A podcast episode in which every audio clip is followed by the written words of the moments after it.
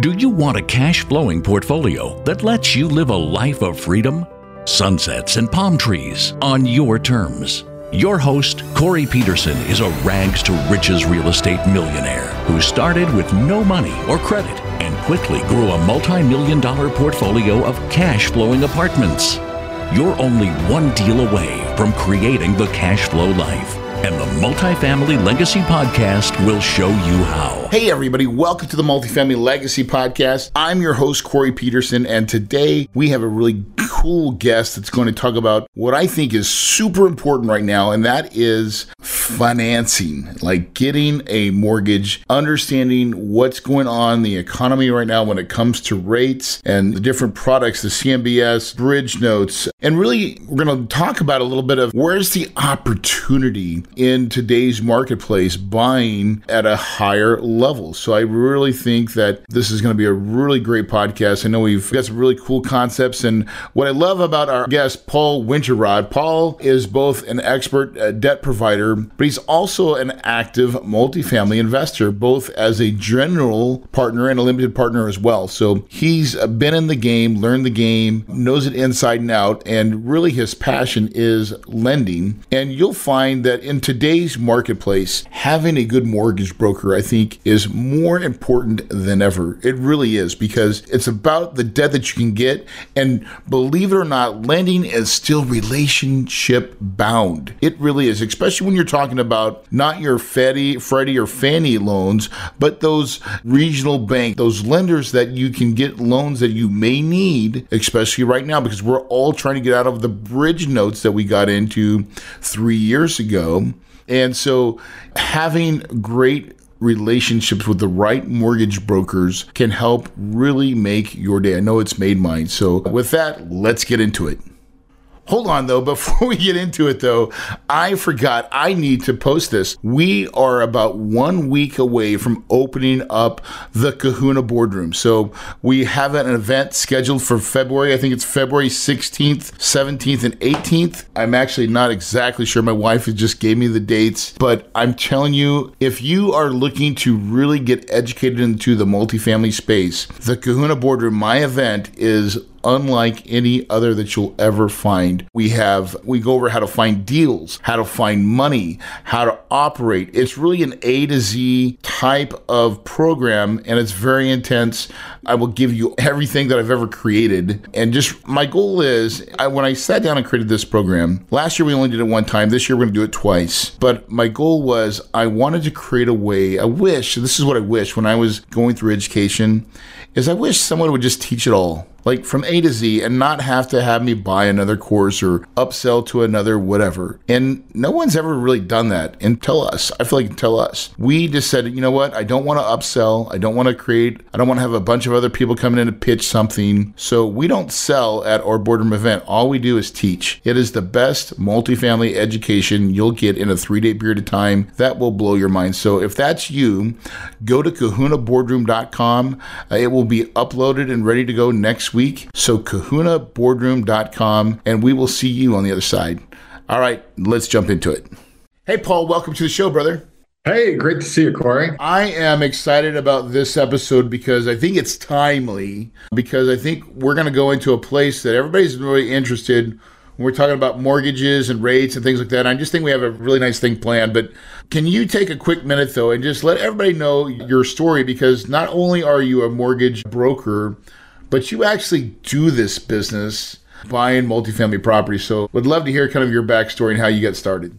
Sure, that's great. I've always had an interest in real estate. And I think coming out of my undergrad years in college, I'm, I'm kind of mid career at this point, but I was definitely intimidated by commercial real estate, thinking the only thing in real estate was residential. And so I had dabbled in that and I'm a golfer, Corey. I don't know if you knew that, but I played in, in college and I was very apparent that I'd be very hungry if I pursued that professionally, but had a lot of along the way playing golf. It's still a hobby of mine, but was a little lost early in my career. I had a couple different sales jobs, but again, always in the back of my mind, I had an interest in real estate. I tried a spec home or two, did a couple flips and mixed results. Came to a, an inflection point in my career was actually doing some internet marketing work. And fortunately, I know it's cliche and a lot of people say it, the best thing that ever happened to me was the day my boss invited me to his office and the HR department was there and said, uh,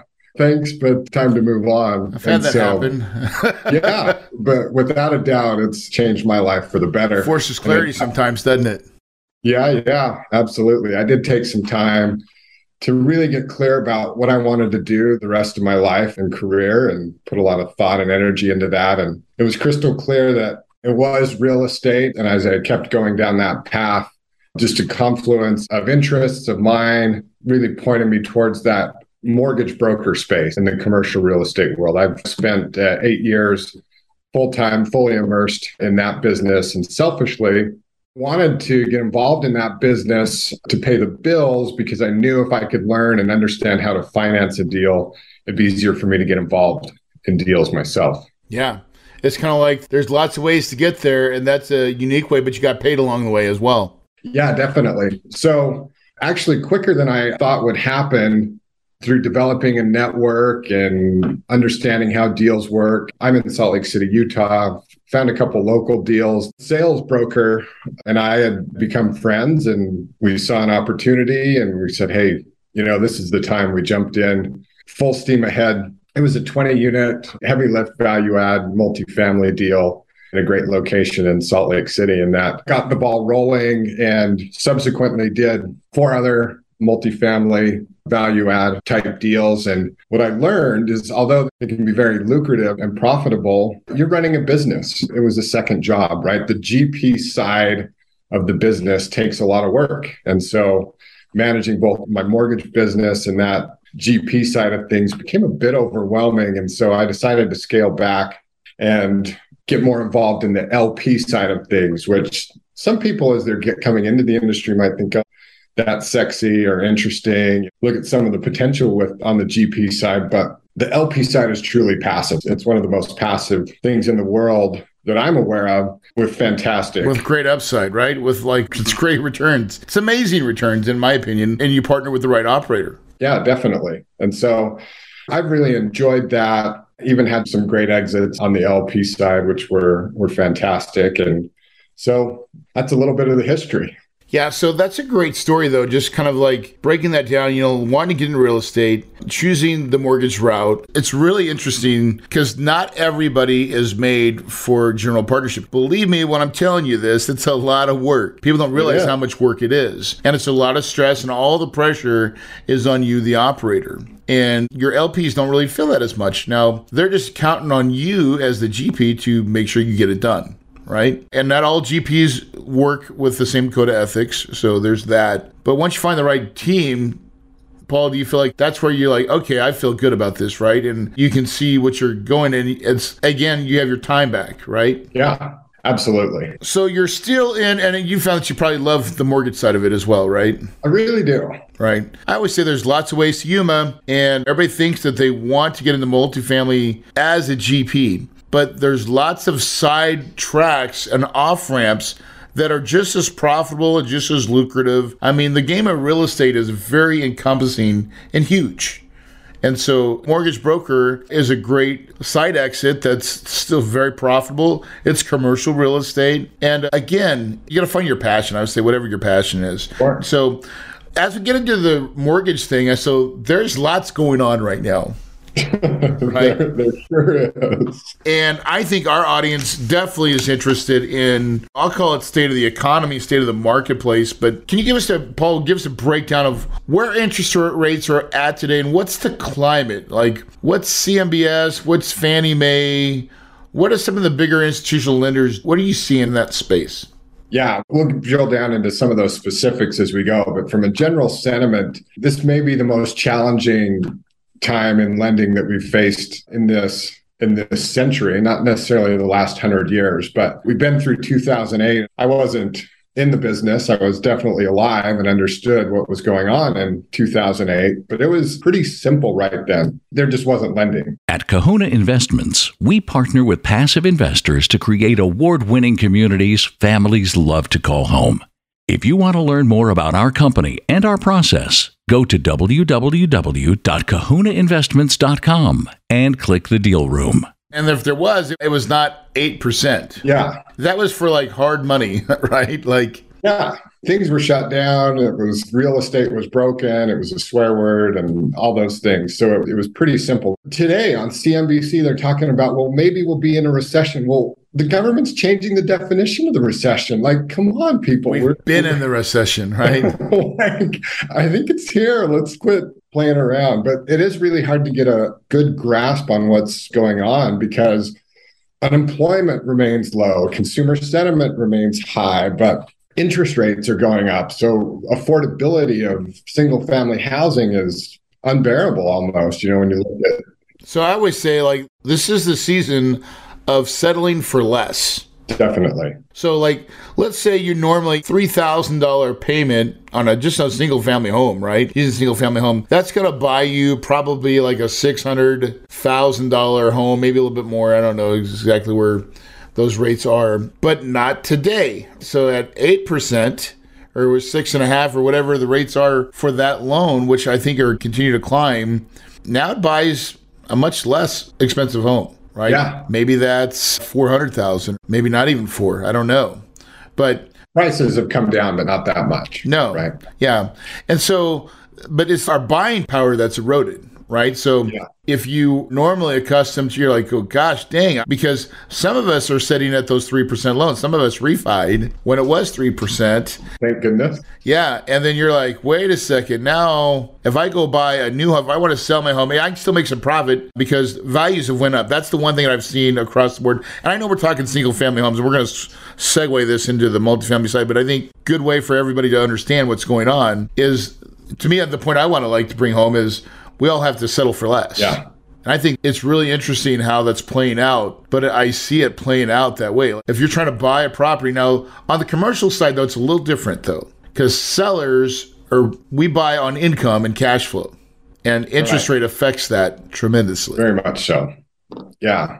So very valid points, Corey. And just to put a cap on where the market is, and there's a lot of, of conversation around it, we could spend hours dissecting it. We want to be succinct. There's just confusion out there. Lenders still want to be lending, they know they need to be lending, and goalposts are changing. The Fed's going to probably raise rates again here. We're just before the November Fed meeting. And so that's about a week away. And change again, but that's what's going on. Rates have quickly, to give you some ballpark, when we're talking bank debt, I'm hearing anything from very high fives to low sevens on perm loans from banks and credit unions. Uh, quoted an agency deal in Texas just the end of last week. And depending on the structure and the prepayment, again, we're looking in that six to 7% range on agency. CMBS typically a little outside of that,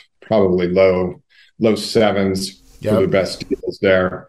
So bridge loans out there anymore? Yeah, it seems to be the construction and then bridge loans. They tend to be the lenders that pucker up the quickest in tough times. And so we are seeing some bridge lenders just get out of the market. Again, been quoting some construction deals, and the sentiment there is yeah, we're still lending. Some have removed, but they're being very selective. So they want a big balance sheet and loan to cost. Or I've seen quotes at 50% loan to cost on multifamily construction deals in strong market. And whereas 75% would have been a no brainer. Yeah. No, that's really crazy too, because they're like, oh, the slowdown's there so much. But like on the other side of that equation is, and maybe we're not there yet, right? Because I think about like, as we're starting to slow down, building starts are slowing down. Spec homes, there's new builders are trying to like not have any spec homes, I think, right? So I think there's been an overall slowdown in construction overall, which probably should bring down cost. Yeah. And hopefully we see that. And hopefully this whole supply chain conversation. But we're not there yet. I don't think exactly. Right. And this is the part where the confusion is. Yeah, and the demand's there. I had a conversation with a family member just last night It's a home builder in Idaho. They've done a lot of business, and he's like, We're not doing anything. I mean, but there's tons of people that want to buy homes still. But it just comes back to that affordability that we talked about. So it's only going to create especially in the multifamily world, further shortages, which yep. we're already experiencing, which long term is only looks good for the multifamily investment. Yeah. So we've got a development that we want to start as well, right? Like we already own the land. It's the student housing complex right next to a college, and we own about 10 acres that we want to develop, right, of and add additional units. And it's very interesting to see. We were going to start that project almost a year and a half ago, but then that's when costs were spiraling out of control. We're like, dude, we can start this project and we may be sunk. And we own the land and we're in a hurry. So we're like, let's table it. Well, now I want to restart. And I think the great thing with student in my mind is it's not really affected by the economy as much, right? Especially in a state like Georgia that have a program with their lottery, right, that pays for kids make A's and B's, they get tuition paid for. So parents have usually money for housing because they don't have to pay for tuition. So I was like, this could be a great thing because I was like, man, costs are going to go down. It's going to be more affordable only if I can get a loan. So that's yeah. going to be where the juice meets the squeeze is can I make it all financially make sense and work? Yeah. So Paul, let's talk about also. So here's a caveat that I wonder if people are thinking about. We talked about it before we started the show, which was interest rates are high now, but will they be high forever? History, I think, tells us it'll come down. Yeah. And I don't have a crystal ball, and it's risky to get these comments on tape, but we'll play the game. anyway. Yeah. So, well, I mean, I think long term, I'm saying five years or longer, right? Oh, yeah. Right. We'll calm down. Here's my general sentiment. We're, we're talking US here, and other governments did similar things, but we say what you will about COVID, we were not willing to accept any sort of recession or economic slowdown as a product we of COVID. So much money, which we yeah. overstimulated. We overstimulated. Now we're paying the price, and we're like, oh no, we got to unwind this. So we know that the Fed. Yeah, and is the government good at doing this stuff? No. So they always do it over to the excess one way or the other. Whatever way they're swinging, they swing too far every time. Doesn't matter. Exactly. But we know they're always pulling levers, and we know it's bad for business if you're a politician to be in a recession or to have seven, eight percent interest rates when everyone's used to three, four.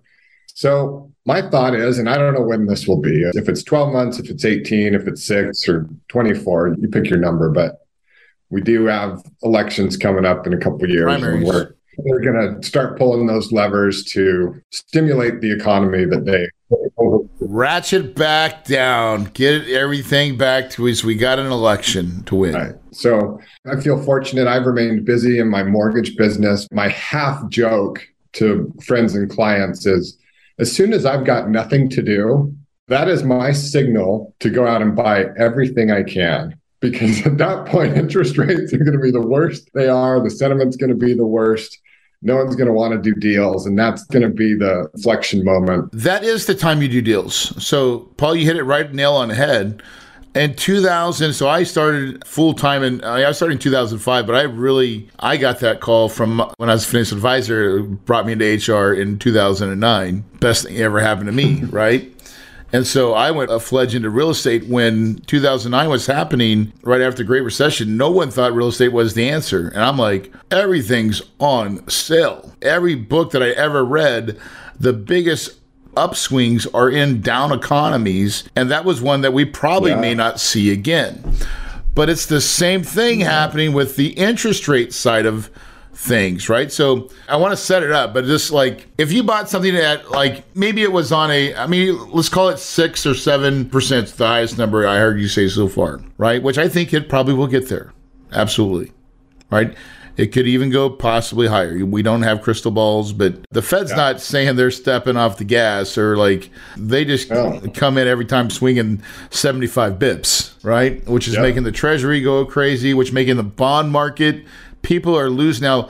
Something's going to break. I don't know what it is, but because the bond market is doing backbends right now. but unless you're getting a new bond, then you're happy. But if you bought something, and if this is the perspective, I always say, I try to ask investors, are you a long term player? Like, we're not in the single family fix and flip business. I don't believe multifamily's yeah. ever been set up that way. I know some people play it that way, but most of us, I believe, in the multifamily game are somewhat longer visioned investors.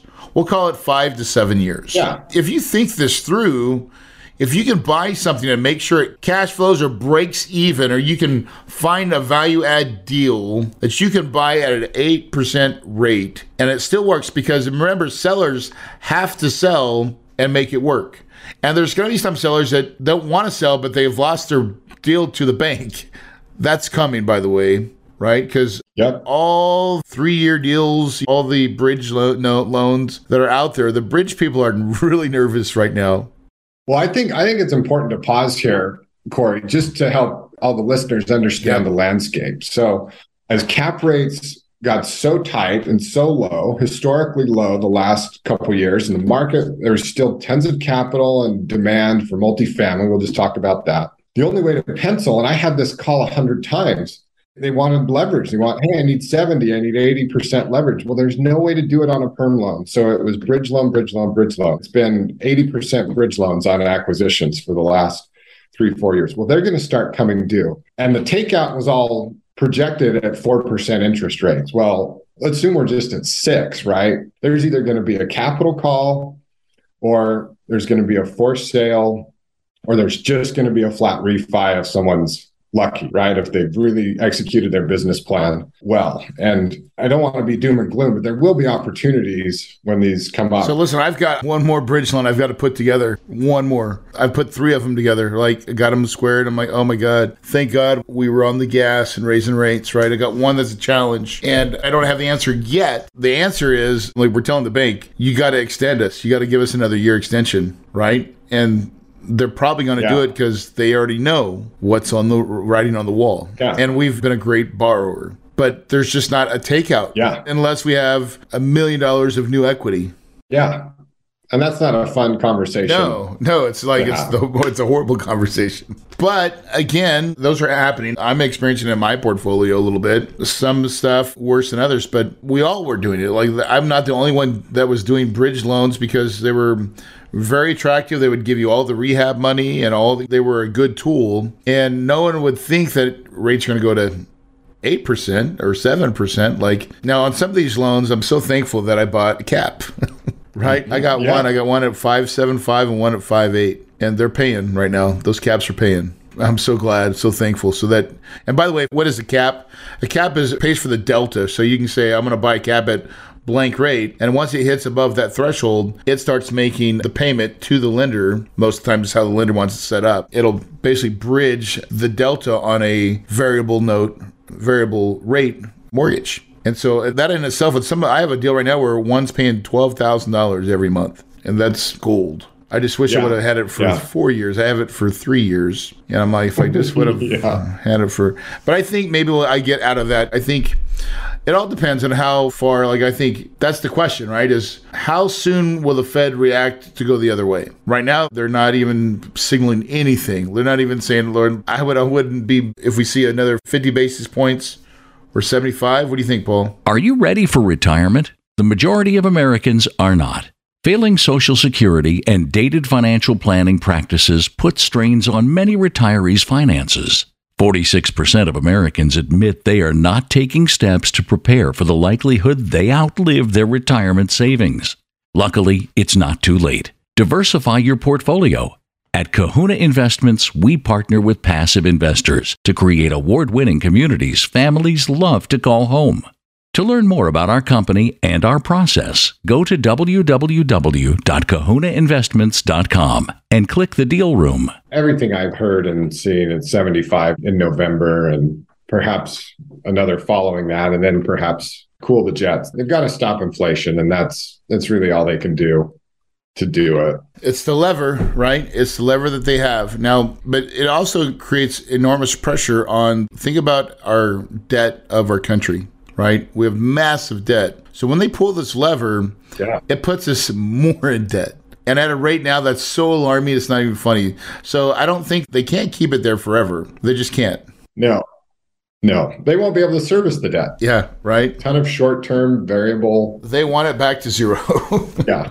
And that's my history. So that's what I look at when I think about, okay, where does it go and how long does it stay bad? I don't think it stays bad forever because it can't. We're already seeing signs of slowing down and things are changing. One of the biggest indicators for me, I think, is single family homes listings or price reductions. we're real estate's really local, but I live in Phoenix and we're seeing price reductions yeah. galore.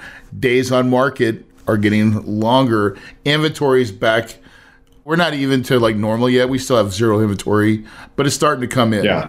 People, because you always want to be the smart guy. Oh, I bought it right before that.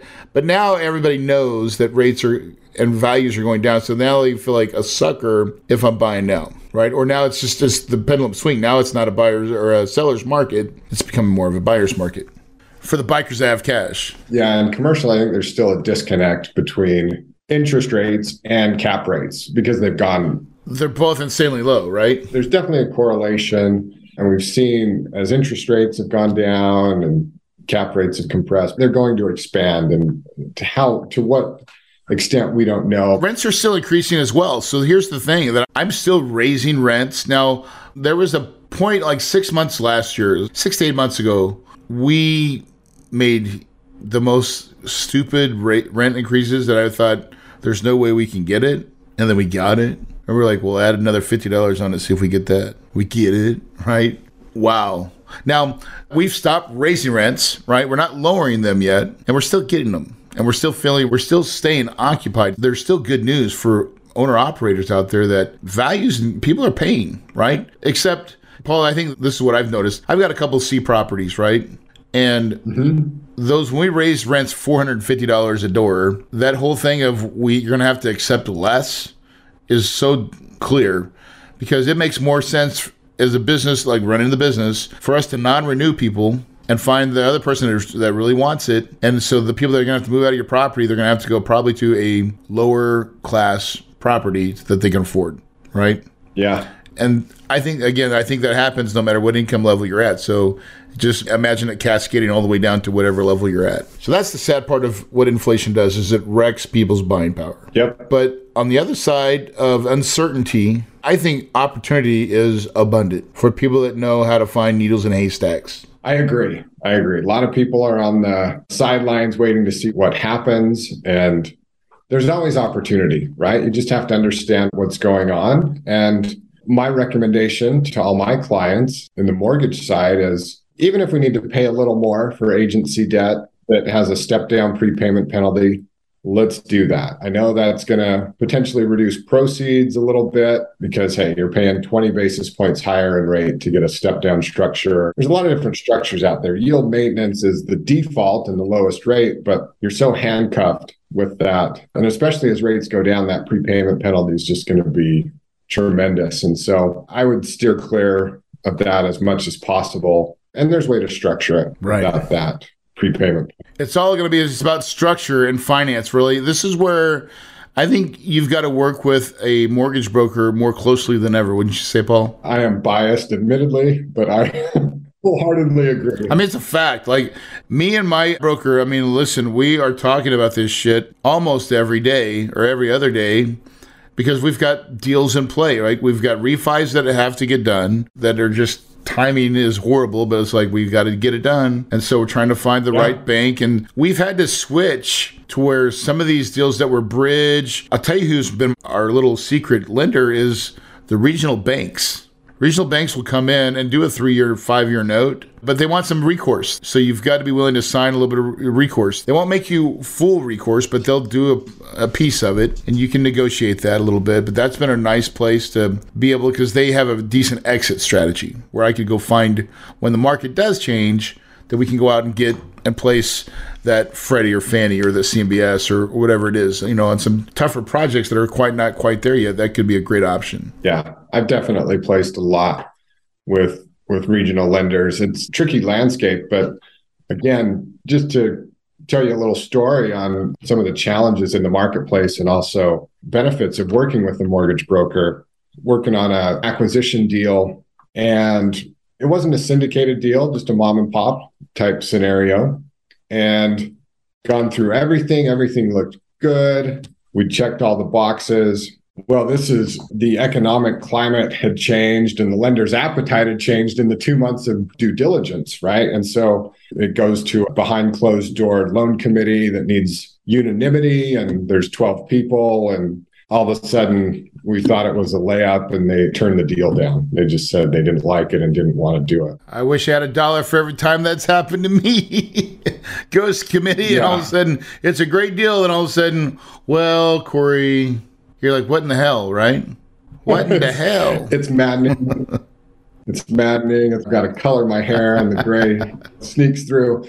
But pat myself on the back a little bit. It's super frustrating, but I had to hustle and used my relationships and was able to find an alternative lender that would agree to use the third party reports. And we were able to, it's an acquisition taking time bomb. The seller didn't think it was financeable. We proved him wrong and we got the deal done in under 30 days after that denial. And Paul, that is, you just named it right there relationship. I'm telling you, lending is still a relationship business more than ever, especially when the tide goes out. You've got people that you know, like, hey, there's still lenders out there say, I'll do it. And they'll go out and make it happen with their committee because they have the pool in their committee. And if one guy or if they get the right guy to say yes, everybody else falls in line and knowing who that guy is. Yep. We got a little drunk on the terms of this other lender that were super attractive and well below everyone else in the market. And so it was easy to make that decision initially. But once that got turned down, certainty of execution became really important. And that's again, you're not going to brag to your buddies on the ski slopes or the golf course about the certainty of execution you got on a deal. You tend to brag about your low interest yeah. rate. Uh, but getting a deal done. But term sheets are sometimes bullshit, right? yeah. This is my new question to all lenders. I have one mortgage broker, but we've had this happen, and he knows that he's like, Corey, I've never done a loan with this guy, so I don't know. I want to make sure I. He'll let me know when he's like, they sent us this. It looks like it's the best terms, but I've never done business. And I'm telling you, you may take this deal, but your anxiety level is high and you're very aware of watching the process because more than not, something breaks along the way. Yeah. And so I'll say one tip that's hugely important working with regional banks that I think is, is valuable for everyone listening is ask the question how far up the food chain is the term sheet or has it gone? Has it been pre flighted? There are lenders that will just put something together, they'll get it in front of you. It's quick. It's like, oh, great. They got back to me so fast, but nobody's seen it. Nobody's blessed it.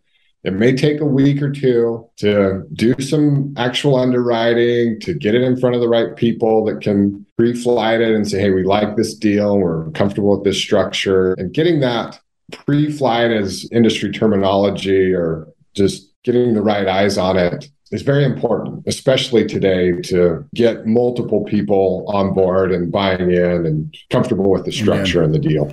More than ever. So I think it all comes down to again, just like brokers have relationships with all the vendors and the, all the different regional banks, the banks they have.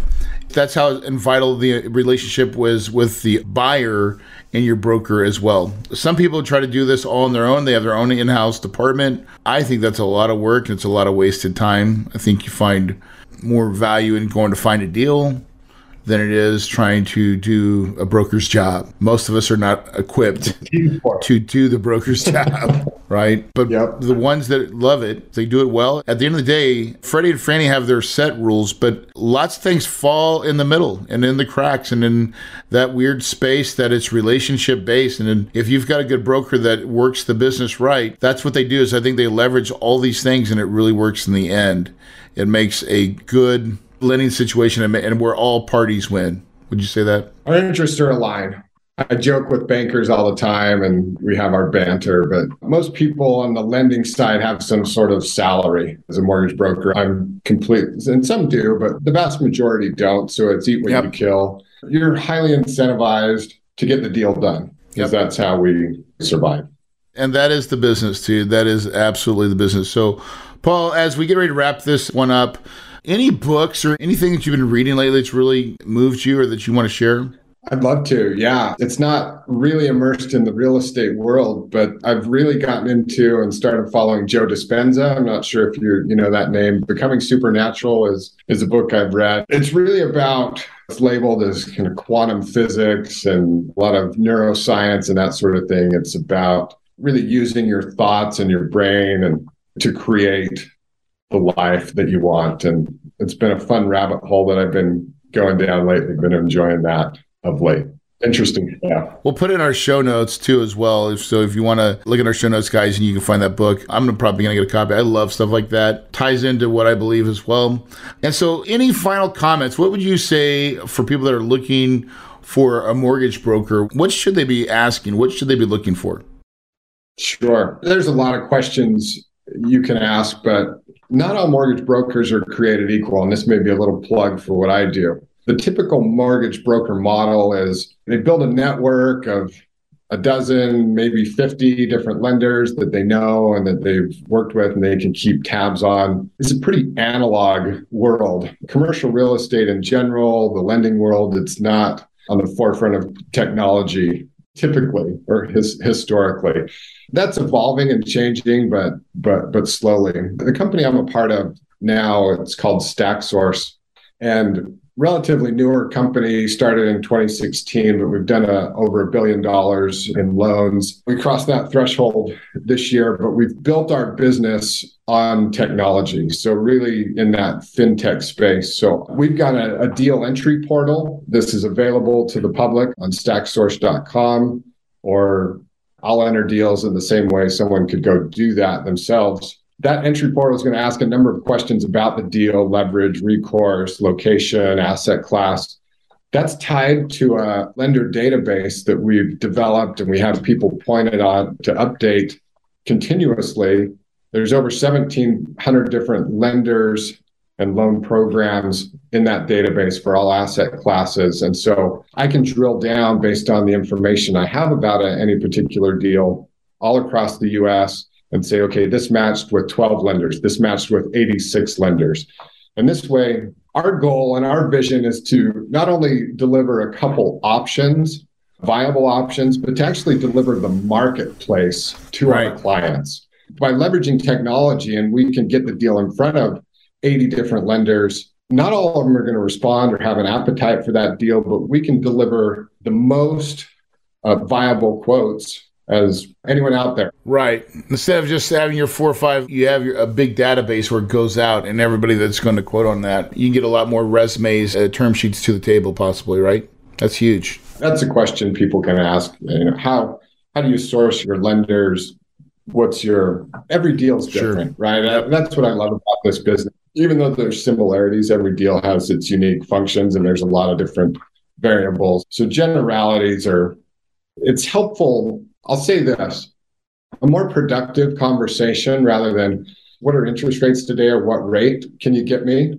I can opine, I'm going to have a pretty good idea, but I don't know until I take a deal to market. But being prepared to have a conversation about, hey, this is the NOI of the property, having a rent roll, having a vision for what you're going to do to it if it's value add, or what's your exit strategy, and having your personal financial statement put together. There's a lot of things that you can do to have a more meaningful conversation. So when you're asking or talking to a mortgage broker about the deal, they can drill down and get you in the right place a lot quicker rather than saying, what's an interest rate? I need those 12 answers anyway to even give you. Right. Yeah, exactly. Well, awesome. If people want to get a hold of you, how do they get a hold of you? Email is probably best. Let's put that in the show notes. It's my first and last name, Paul Dot Road at StackSource. But if we can get that in the stack notes, yep, absolutely. Great. Perfect. Cool. All right. Well, listen, Paul, I want to thank you for coming on and sharing your story. And, you know, really, this mortgage business right now, it is ever changing as it always is. Real estate is a never ending target that moves constantly and it shifts. But there's value and opportunity in shifts. Don't let this shift like pass you by. It's still there. It's still going to be here for a while, but there's opportunities is here, opportunities coming. You can make money even if the market's going down and it'll still probably go down a little bit, but there's still deals out there today that will pencil and work. But you need a loan to be able to get it done and having a relationship with a mortgage broker is probably more important now than ever to really understand what is available and how does that capital stack look and act and work, right? Understanding your money is a huge part of it. But Paul, I'll end it on this though. You said it best. Uh, you're into your book. Uh, what's the name of the book again? Becoming Supernatural. Becoming Supernatural ties into everything. What I heard him say was the power of your mind is everything. Guys, I'm telling you right now, as you listen to this podcast, and you want to be successful in multifamily, you want to be just successful. Success starts at the very start of it is in between your two ears. It's in your mind. If you think it and you believe it, you can achieve it. And your paradise is absolutely possible.